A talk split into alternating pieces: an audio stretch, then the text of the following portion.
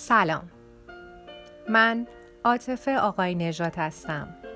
و شما به پادکست راوک گوش می‌کنی ما در پادکست راوک براتون داستانهای کوتاه و شعر می‌خونیم کتاب روایت می‌کنیم و به معرفی کتاب می‌پردازیم. با پادکست راوک همراه باشید.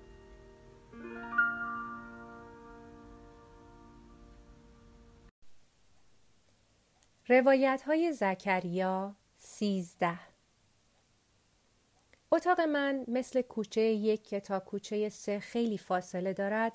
از اتاق پدر و مادرم که به نظر پدرم دیوار به دیوار اتاق من است دور و آهنگ های انتظار گوشی سامسونگ مثل رنگ آبی که تمام دنیا را در بر گرفته باشد دلگیر است. دیشب که پشت تقاطع ولیعصر رو پارکوی ایستاده بودیم شمارش معکوس چراغ راهنما تا صفر آمد و روی صفر قرمز ایستاد و ماشین کناری ما که سه پسر جوان داخلش بودند به هوای اینکه چراغ سبز خواهد شد زرنگی کرد و پیش از ما پرگاز راه افتاد و پدرم انگار که همیشه چراغها پیش از سبز شدن به اندازه آزمودن خیشتنداری شهروندان روی صفر قرمز توقف می کنند آنها را با لحنی که ما را خنداند احمق خواند.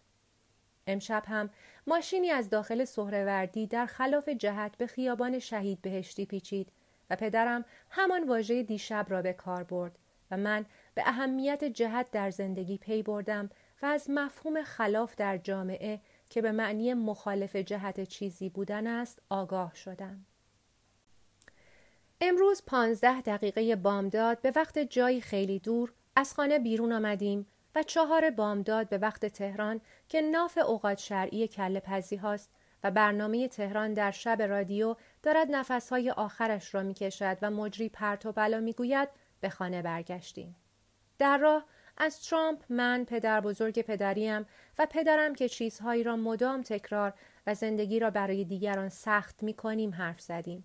و اینکه پدر بزرگ پدریم همیشه عجله دارد و می‌خواهد درباره هر چیز صرف جویی کند صحبت کردیم و من متوجه شدم چرا وقتی داخل دستشویی هستم پدر بزرگم چراغ آن را خاموش می کند و توجهی به اینکه مرا میآزارد ندارد.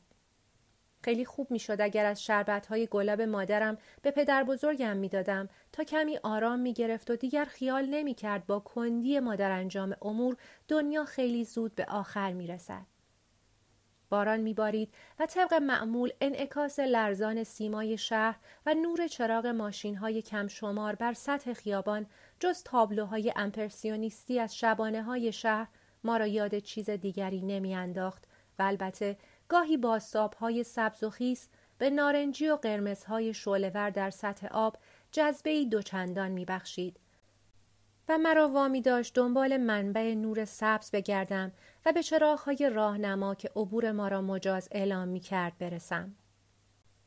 امشب در خیابان دانش به سمت سراح اقدسیه کنار ون فسفودی ایستادیم که پشت آن پیشخان و توامان جای سرخ کردن سیب زمینی و تف دادن همبرگر و سوسیس بود و انتهای ون که در واقع قسمت جلوی آن بود دختری با چشمان چنان دروش که خط خطی های باران در وضوح و گیرایی آنها بی اثر بود در روشنای چراغ زنبوریوار لامپ داخل ون قدیمی و کم ارتفاع نشسته و خیره در تاریکی که ما را در بر گرفته بود به چیزهایی که من از آنها بی اطلاع بودم میاندیشید. وقتی سیب زمینی آماده شد دختر چشم درشت از یخشال کوچک پشت سرش سس و نوشابهای درآورد و به سمت یکی از دو پسر جوان که زیر باران و در پناه در پشتی بالازده ون با تیشرت منتظر مشتری بودند دراز کرد تا به دست من برساند. داخل ماشین برگشتیم.